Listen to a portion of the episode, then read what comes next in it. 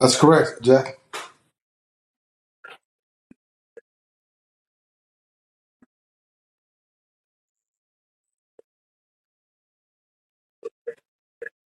Well, Jack, thanks for having me. I'm looking forward to this interview. Uh, it's great to talk about past experiences and uh, and some, you know, just to ha- let people take care of themselves. And but I'm here. I'm here and ready to talk.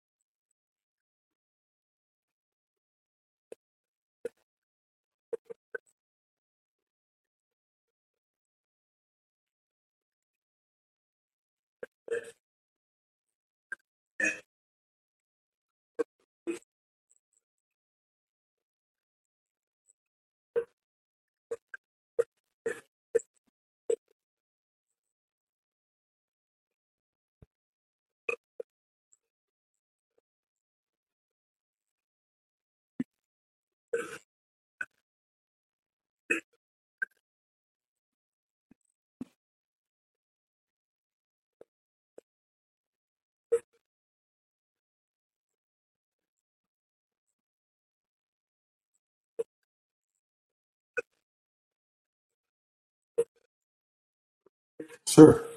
Uh, what I wanted to do, Jack, is uh, is instead of going, you know, from now and go backwards, I think it's go just transcend on how it was before and what got us this point. Because it's it's important to see that you know a lot of people during the Camarena years thought that that was the worst time, and then when I was uh, working the Arellano Felix when the Catholic Cardinal uh, was killed, and then the uh, the presidential candidate Colosio was killed, then I thought that was the worst, and then uh, when I was uh, assigned from San Diego and I got transferred to uh, you know to um, Laredo for five years, uh, the, the and and the uh, the um, the cartels, you know, the Zetas and how how they developed and they proliferated, you know, throughout Mexico. And I thought that was the worst time. And I think that now the worst time, you know, is right now. And I just wanted to go over just a little bit on on how it was before and and where we're where we're at right now.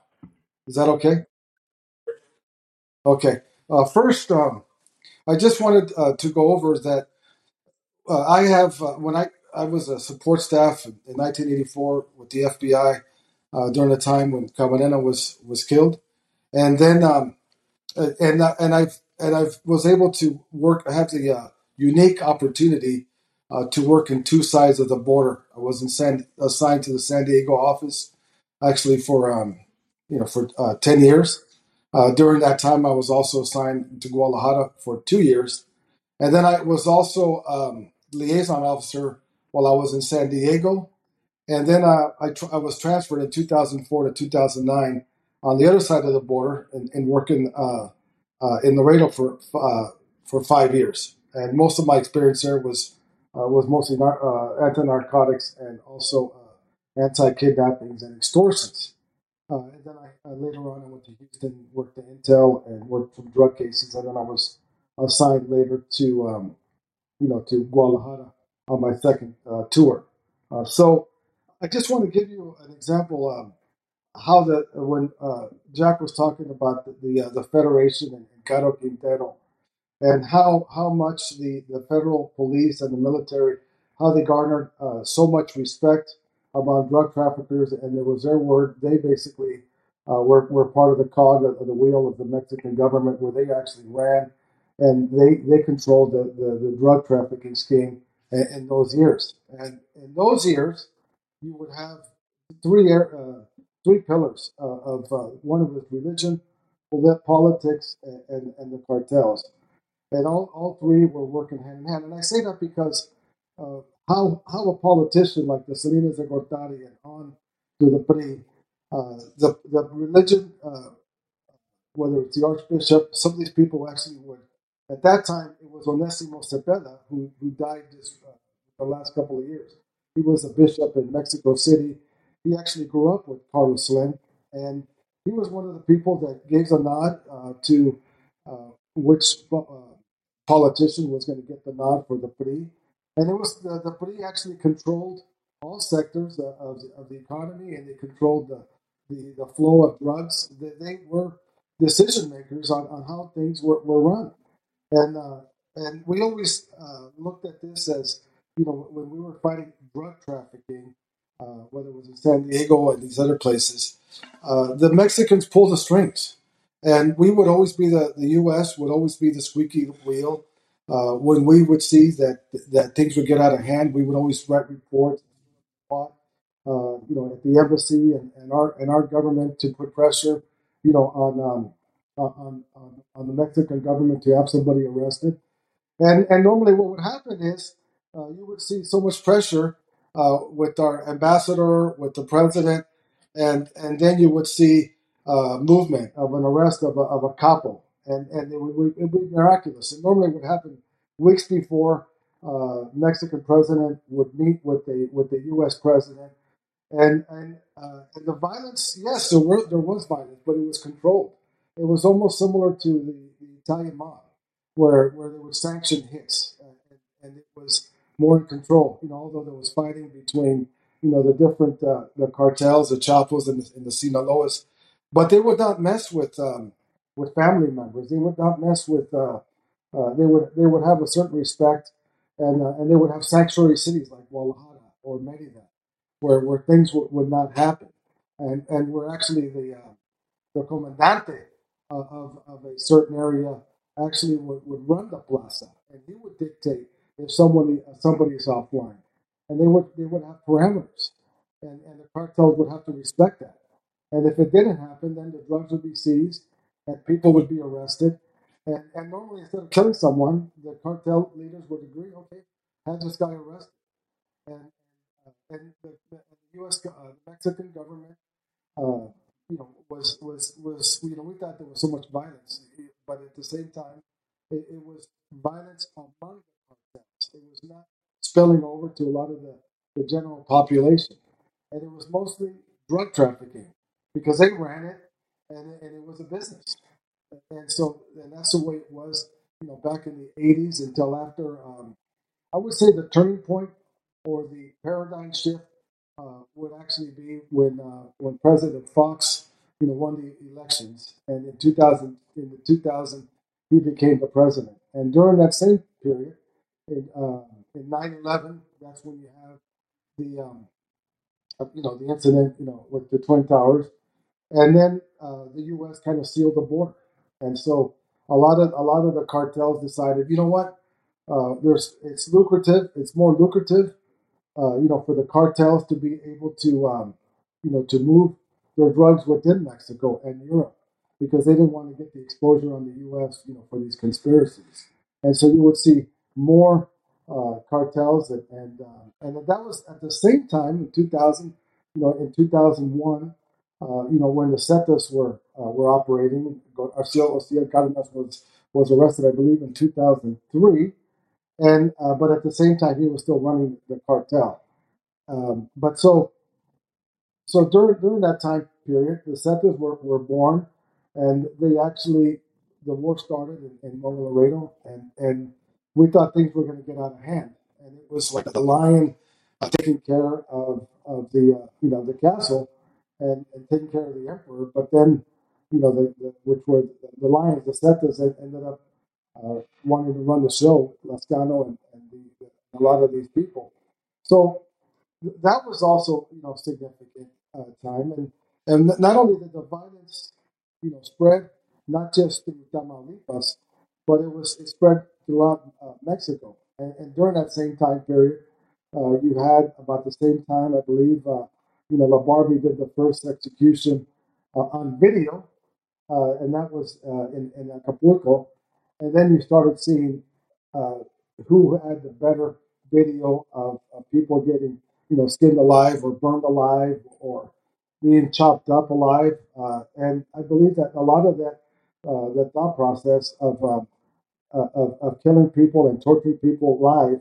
A lot of it came from uh, the the uh, the, Afghan, the Afghanistan uh, you know war in Iraq when when the Muslims or the um, you know the, the, the Muslim terrorists were actually beheading Americans and other people that were then called they called them the infidels, and I, I believe that a lot of the American, uh, not the American, the uh, the cartels uh, started going after a lot of these um, you know uh, the Mexican uh, uh, you know people that were their, you know they consider their, their enemies, uh, and so these were significant times. You know, 9/11 uh, the, the Fox presidency, and that was the uh, uh, the dissolve of the uh, of the of the PRI and the control of the PRI. And, and unfortunately, uh, during that same time period, and as, as of right now, uh, you start seeing areas like where the Morena controlled areas like Sinaloa, Nayarit, uh, Quintana Roo, uh, you know, Sinaloa. A lot of these places have have uh, let's say a, a PRI, uh, let's say a governor or a, uh, a, a the city would be let's say a PAN, and and you have a lot of the monies that the, normally the federal government gives to the states, those those uh, Morena governors are now shifted. Uh, they're not spending the money. The money goes back to Mexico to the uh, federation, and then money is given over to uh, the poor people for votes. And and what happens? You have the governors now uh, uh, relying on the corruption and making alliances with the different cartels and, and what, what's the cause of this? You have a PRI governor taking money from, let's say, the Jalisco cartel. And then you have a mayor of that same state taking money, you know, from a, from another cartel. And then you have different cartels operating in different states. And, and that's what's creating this, this cesspool of, of violence and, and this lack of control. And now you have almost the, uh, the maritime, you have the airports, and you have the borders being run by the military, whether it's the Marines, the military, and the guardias that normally were civilian are now militarized. And so you would think that there would be less corruption, but there's more corruption.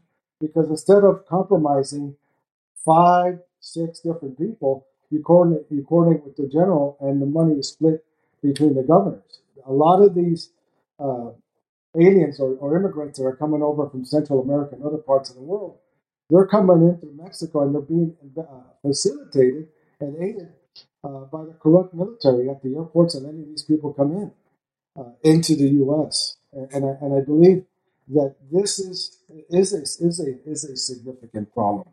And um, you know, shifting, you know, let's say back with the federation and the way it is now, and how, how significant this is. It's not just the cartel violence and it's not just the corruption the worst part is, is, is if you know the, uh, the, the, the arrest of General Salvador Cienfuegos a couple of years ago also created a, a maelstrom, maelstrom of, of, um, of, of, insecurity. Why? Because now you have uh, the, the, the SIU units. These are units that, that uh, operate under DEA's control that are, that are former military, um, um, Mexican um, uh, law enforcement that are working uh, with DEA and countering the, the drug threat, uh, and, and they're funded by, uh, partially funded by us. And, and so what's happening now is that you, you don't have these people, um, you know, they're, they're, they're, they're, they're corrupt now. I mean, they're, they're, we don't have the SIU and we don't have those, those um, the airplanes that DEA has. And, and now the DEA is limited uh, because they're not able to talk to their um, to their sources like they used to. And so now you see agents that are in the embassy reluctant to, to the embassy because everything they do now they got to report it. And you know that uh, our our, our FBI, DEA, and our, all our units are in Mexico, there's no way that we're going to divulge any sensitive information to the Mexican government uh, and, and letting people know who we're talking to because it puts them and their lives in danger. And so we're caught, you know, between a, a rock and a hard, hard spot. So, so there's been some developments, and I really believe now that, that the situation uh, with, um, you know, with our government uh, and our leverage in Mexico, especially the uh, uh, the, the Merida initiative, that has also um, you know has also been, been uh, diminished. Uh, I don't believe that there's any ongoing classes right now. So, you know, these are things that that uh, are developing, and and I believe this is a very tenuous, this is a very dangerous time right now, and and I do lose sleep sometimes in case there, there is an issue where uh, an American is killed, uh, a U.S. agent, or, or some polit- politician is killed. Uh, what leverage do we have now in Mexico uh, for them to act on, on and act on something? Because we you know we, we just don't have that much leverage. And on top of this, you know, what I'm just talking to you about the, you know, what the transformation, how things happen. But behind the scenes, you're seeing governments like China, uh, Russia, uh, the Iran, uh, and Middle Easterners uh, actually living in Mexico. Uh, I know that they're uh, a lot. The Iran Iranian government is funding a lot of mosques and, and monies for the Muslims in Mexico.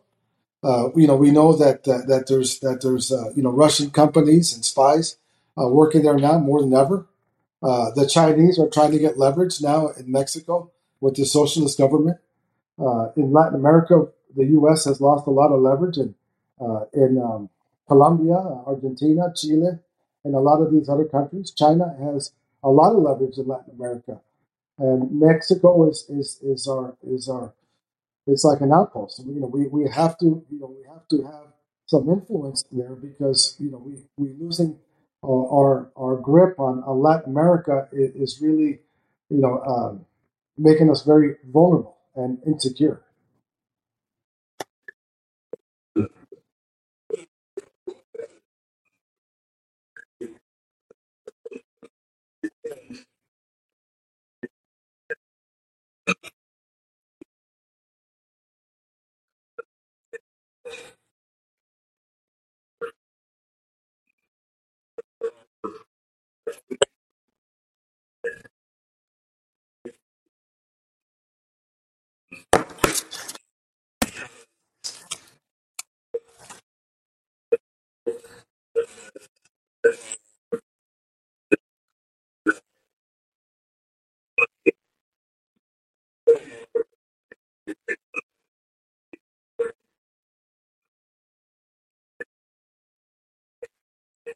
Yes, yes, sir. Okay, first, um, Rafael Caro. I was in Guadalajara, and and he was also um, before he was released the first time. I mean, this last time, first time he was. Um, He was he was in Puente Grande uh, in Guadalajara, and he was released. Uh, and we had information and we reported but it was incredulous to us that you know a, a- such a, a significant drug trafficker who killed a DEA agent that he would get released. And I remember when he was released, we were we were we were searching uh, practically uh, to find him, and we we just we just were unsuccessful. And uh, and now uh, that you're asking me about, you know, that his his recent arrest. Now, keep in mind that that this is from very good sources, and, and there's videos of him before he got arrested, like months, like six months before he got arrested, uh, that he was hiding that he was hiding out in, that same area when he was arrested. And and I know that the U.S. government was putting a lot of pressure months before his location on where he was, and there was verifiable information of where he was. And there was videos of him actually talking to uh, to some people, and we have videos of that, or the government does. And and uh, and the Mexican government would not react to this information. They would not respond. And and I believe that that they just not you know he was at that time an un- untouchable. And I, like I said before, uh, keep in mind that, uh, that a week before um, before AMLO went to visit uh, you know, President Biden the White House, uh, there was a, almost, I believe it was a ton load of, of um, fentanyl that was seized in Sinaloa. And then uh, a week or 10 days after his visit with, or less, he was um, with Biden, uh, Rafael Caro was arrested. And, and like I said before, a lot of the a lot of these um, these incidents normally happen when, when a president visits uh, Mexico. There's a lot of there's uh, there's information from different sources that that the, the Sinaloa cartel, along with politicians from the Morena, who are aiding and abetting these cartels, uh, are targets now of U.S. investigations. And, uh, and also, you have Amlo's uh, sons that, that were living in Houston, and there's a lot of information uh, that they're involved in with the drug traffickers. So AMLO has, you know, is, is, under, is under a lot of pressure, and, and I believe that he was, he was uh, talked to. I know that Biden did not uh, talk to him that much. He kind of, um, it was an affront uh, to him because he did not support us in the uh, in that uh, in that international media in the Americas, uh, where where he would not actually come to the to this meeting unless Venezuela and Cuba were were also present. So, so that was like a black eye uh, that he embarrassed the, the U.S. And so when he came to the U.S., they, they basically laid the law to him, saying, "This we have this guy here. What are you going to do about it?" And so, uh, and and he was. I, I would say that it, it was a significant arrest, and, and I believe that some of the violence that's happening right now uh, is a result of his arrest. And I, I really believe that some of these politicians are going to be targeted because there were some agreements and money money's paid, uh, you know, uh, for this corruption to get for, the, for him to be operating with impunity. Uh, and so I really believe, uh, based on talking to different people, that there was there was talks with with him in Washington, uh, with Kamala Harris, and putting pressure on him that what, are you going to do? And uh, days after, the same day, he was actually arrested. So, so this was a cause of, uh, you know, uh, as pressure and, and some leverage that we had on, on him and his, and his administration.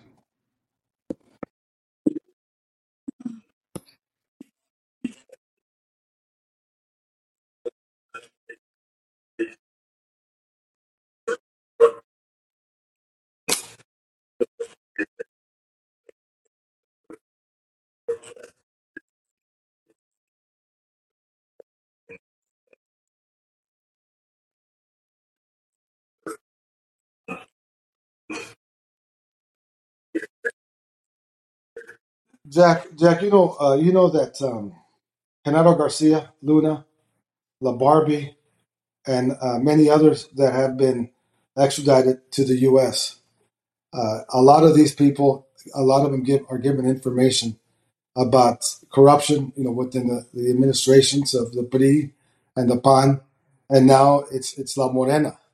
And so a, a lot of these, um, including AMLO, by extraditing Rafael Caro and any of these high-level significant drug traffickers, uh, I don't think that the Mexican government uh, or, or this president uh, would want to extradite him because you would have uh, a, a lot of um, um, information or, or um, information about corruption at the highest levels, and and that's what what Chapo and uh, Rafael Caro could actually divulge.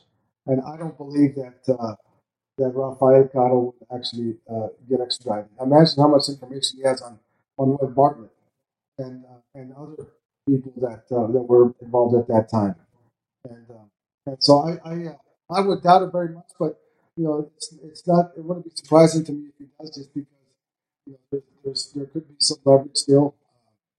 I think every day we're getting less leverage based on um, you know that that the Merida initiative is kind of silent right now. There's there's not that many classes or monies uh, funding the Mexican government, uh, the SIU planes, uh, the monies that we paid for, weapons and, and airplanes.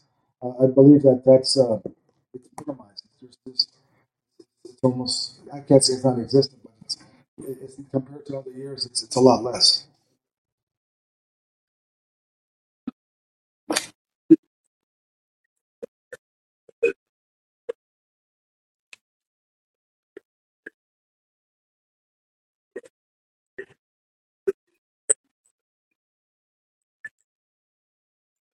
uh,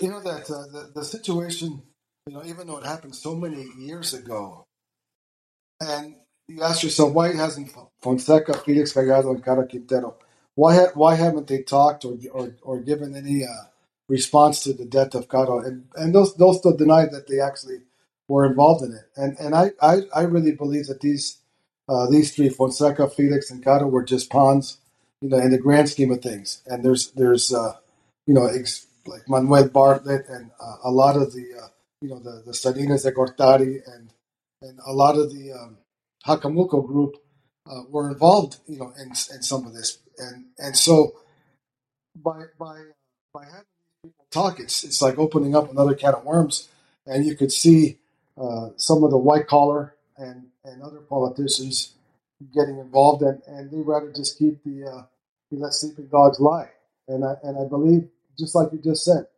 Fonseca and Felix and Caro, when they were in jail, they were they were getting certain benefits uh, while, while they were while they're still in there, and they will still get uh, some benefits, and they have families that are still outside and the government will still have some has some leverage that if they talk or something happens, you know that they could be extradited or their families could be in danger.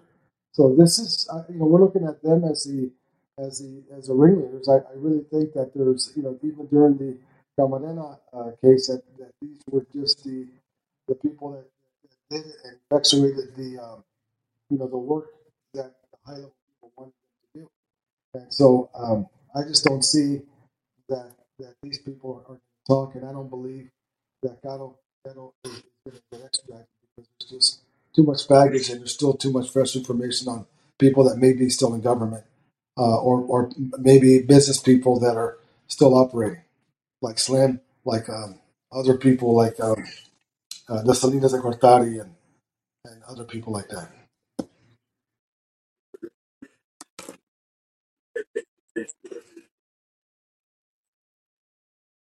No, I don't. I don't think so.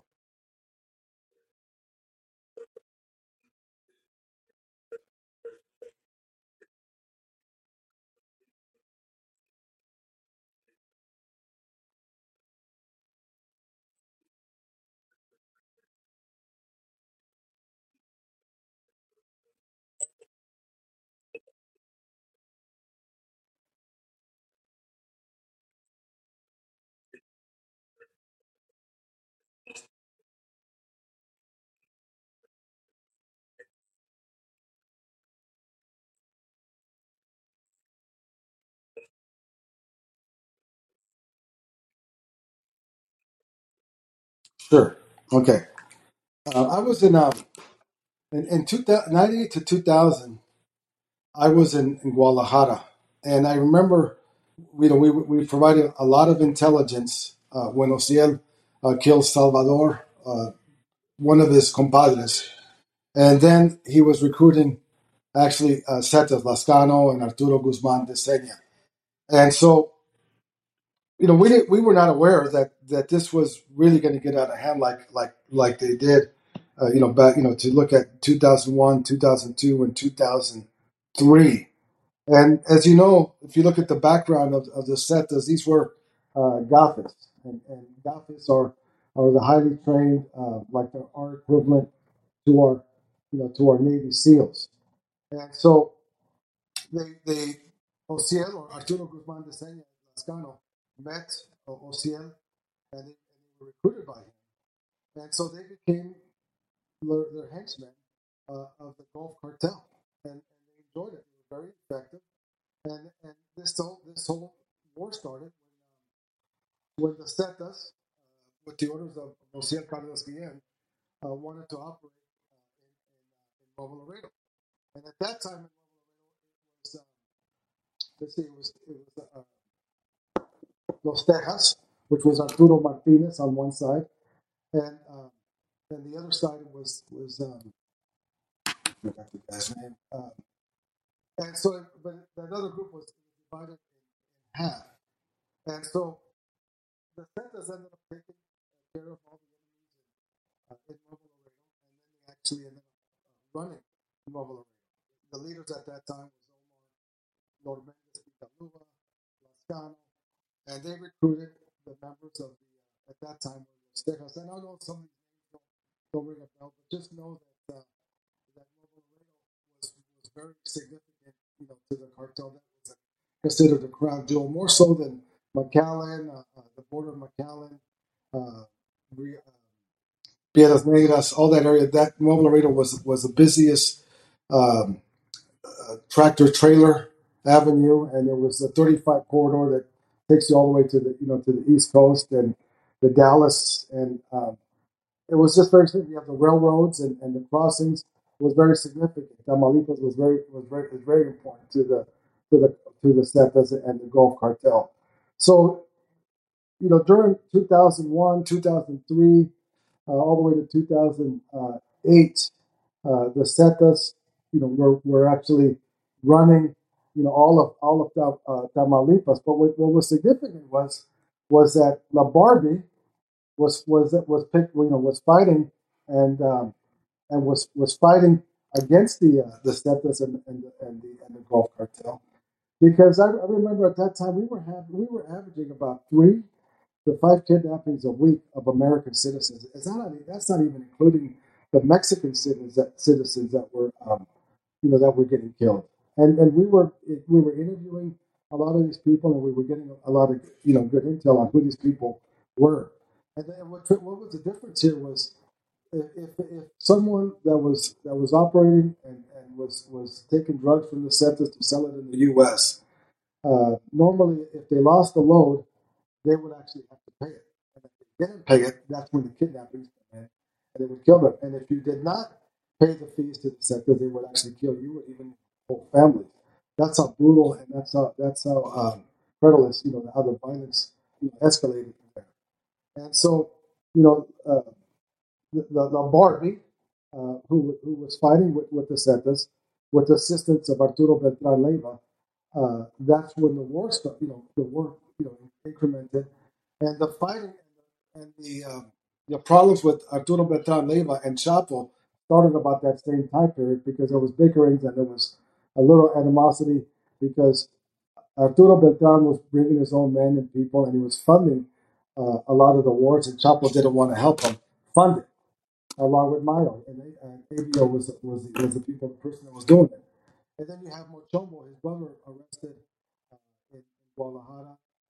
And claims the arrest on Chapo gave information to the, uh, to the to the Americans, and so that's what caused the war between ABL uh, and, the uh, you know and, and the Sinaloa cartel and ABL joined forces, you know, with um, you know with, with the with the Gulf and, and the Zetas. And I remember some details about you know when the Barbie was fighting and the Barbie actually killed one of uh, siblings. Uh, and, and I remember uh, you know, sources telling us that at the meeting, Arturo Beltran, La Barbie, Lazcano, and some of the other Zetas were present at this meeting. And, uh, and the looks and, the, terror, what it the hatred for, uh, at that time, it was pretty tense. Uh, but they, they, they, they coordinated their, their peace deal and so, and keep in mind that uh, you know that that uh, that the Zetas uh, gained so much ground with ABL already controlling Cuernavaca, controlling uh, Guerrero, uh, and even parts of Sinaloa. With Chapo Isidro also helping ABL fighting the, the Sinaloa cartel in, in Sinaloa. So you see so many dynamics and these these alliances between these different uh, you know, cartels. And and the Zetas, keep in mind, because I interviewed at least five or six Zetas in jail because we were trying to identify uh, a lot of these missing people and where they were buried. And I remember talking to uh, Pitalua, uh, to Comandante Rex, uh, Comandante Mateo, and several other uh, um, uh, Zetas. And, and these people, uh, I remember talking to Pitalua in jail, and he was someone uh, I remember the two people I brought in there their voice shake because it was I felt that the devil right in the room and so much evil uh, I felt, and I even felt a little bit of just uh, nervousness and even problems talking to him at first. But I, I kind of I gained my uh, you know my courage and, and I, you know and I talked to him.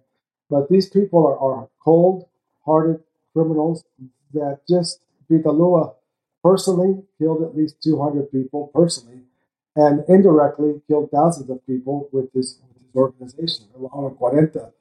Uh, you saw the number of murders just these the years when he was operating. It was just so brutal, and so they the Zetas brought this view, this this um, uh, the, you know this military style um, on how they ran the cartels, and and they and they they, they used explosives, they used uh, IEDs, uh, they used grenades, and and they were able to you know the, the their torture techniques you know, were uh, you know second to none, and and they were very efficient on how they did things. They were able to travel anywhere around the country, uh, and how they did it was. If I was talking to some people how they did it. They would they would come in by buses or uh, or come in with their wives or girlfriends into cities and rent a house and live there for you know months to gather the intelligence and then kidnap two or three people and find out who's who, and they would slowly um, compromise some of the um, the, the military and the police and the politicians while they're there, and the people that didn't, they would actually uh, kill them. And so they would actually control, you know, uh, cities and states uh, very quickly.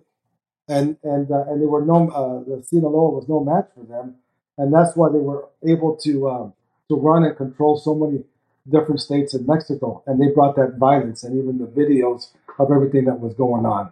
And to bring that on top is that when I was in Guadalajara from 2011 to 13, uh, I left uh, Laredo, so I had a pretty good handle on what was going on. And we had information that Cuarenta, Lazcano, and a lot of these people were already living in Zacatecas, and some of them were, were living in, in Tesistan, Tesistan uh, right uh, going towards, uh, what is it, uh, Zacatecas, Mexico. And we would see them actually coming in encroaching in Guadalajara, and they they merged uh, in alignment uh, with uh, a group called La Resistencia, which is uh, um, part of the of the uh, the Zetas, but they were actually from Guadalajara, and these people were fighting with the Cartel de Jalisco, and the Cartel de Jalisco at that time was a group of maybe 200 to 400 members. Now it's in the thousands, and they run every state, and they're international. So they they climbed so fast with such a short time uh, after uh, the arrest of Cuarenta, the death of Lazcano, and uh, Ciel getting extradited, and most of the Zetas getting killed or arrested. Uh, I don't see anything happening anytime soon uh, to disrupt uh, Mencho. There was rumors that Mencho was, uh, you know, was very, very sick and he was dying, and that's not true. we have contacted, seen him recently, and he's alive and well, and he's he's, he's had a uh, kidney transplant, and he's uh, and he's he's totally intact and he's, he's in charge of his organization. 100%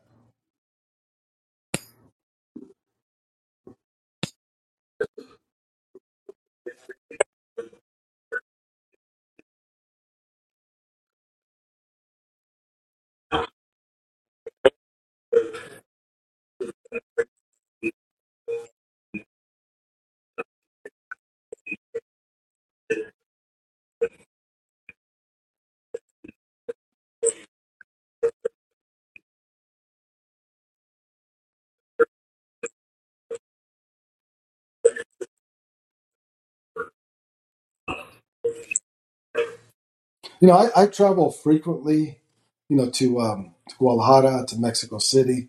I even traveled to Reynosa a couple of times and um, Sonora. And it's it's not as, as bad as it was, you know, in the past, but the, the violence is, is still, you know, um, you know, Jalisco, if you go to Tlaquepaque, Tonala, if you're traveling to Cancun, you know, things are, you know, are pretty bad. But Americans are not the targets. Uh, it's not like you're in the Middle East and they, and they want to target Americans. Uh, America, they, they still respect Americans. They still don't want the, the unneeded attention uh, to uh, kidnap and kill an American. Uh, it's rare uh, where you see an American, you know, getting kidnapped or killed. Normally, you see an American get killed if he's at the wrong place at the wrong time, where there's a shooting and, and uh, there was a stray bullet that killed someone.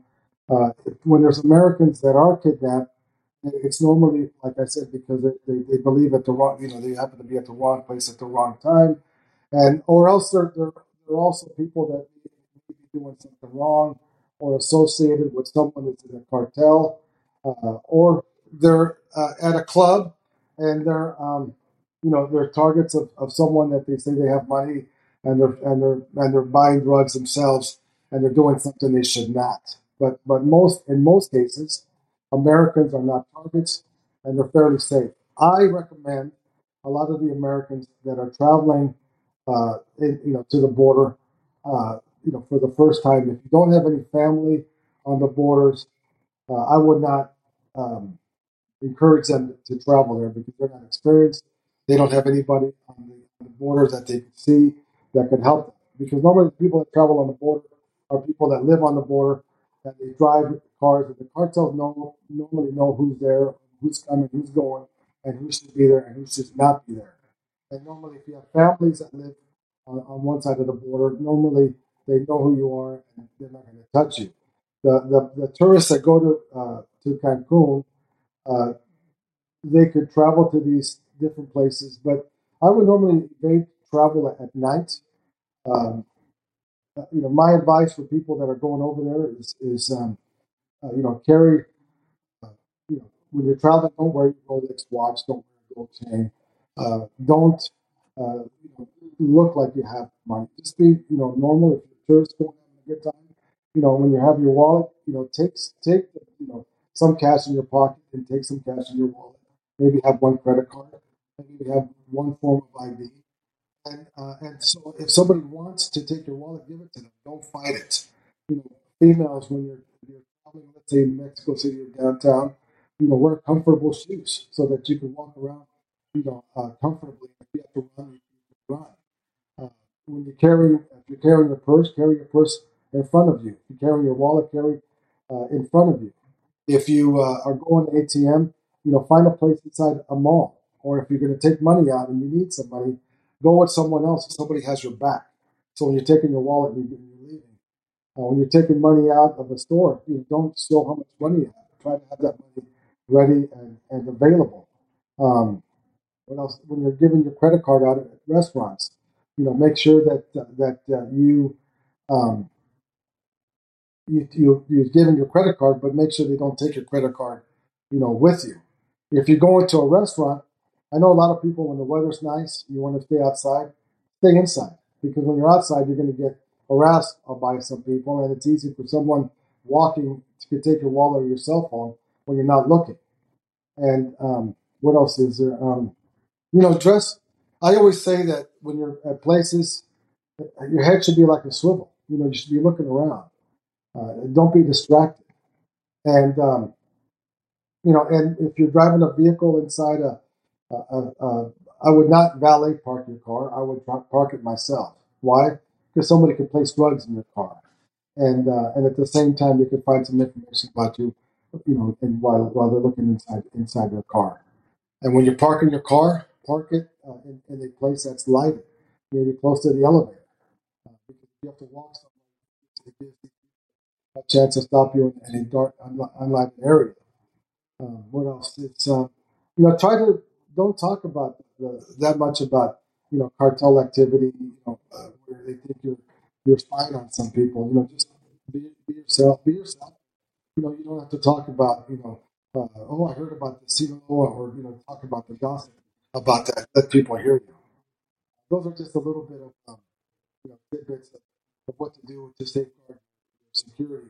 Uh, but normally, you travel to Mexico, uh, I, th- I, I, really believe in my heart that, Americans are not targeted. Keep in mind, uh, at least 50, 60 kidnappings uh, while I was in, while I was in, uh, in Laredo. Worked several anti-kidnappings in Guadalajara.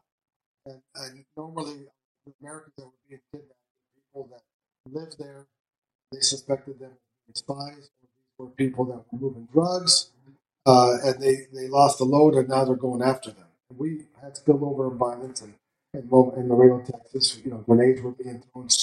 We had shootings on the streets, people getting killed. It was it was a little spillover, and it was it was it was, it was really uh, uh, tenuous at that time.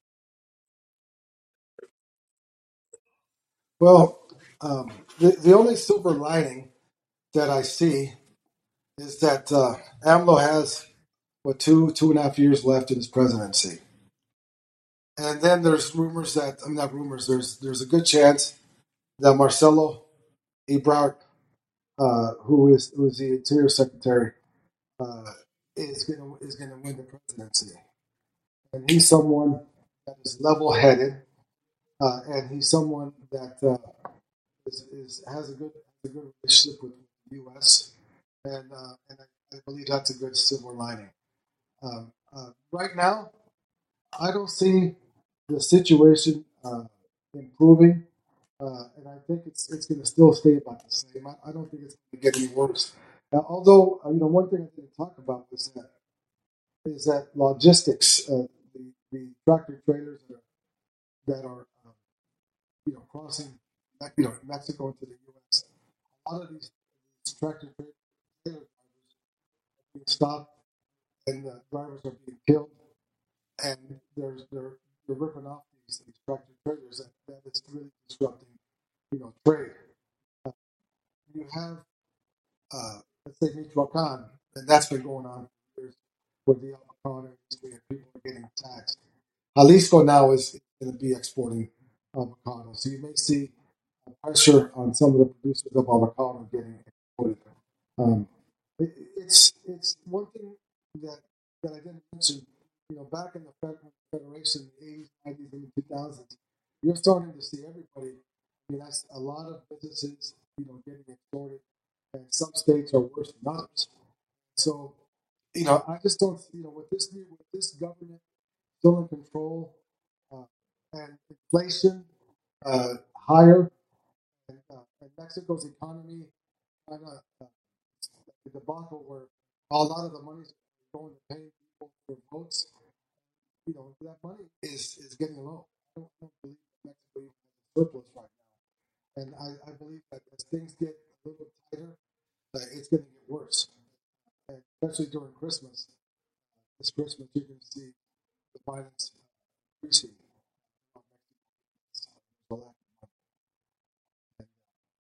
So I, I don't see any change right now in the next two two and a half years. I think that there's a change in a positive way. Uh, with the, hopefully it's a, a president that's moderate and it's not as, as left.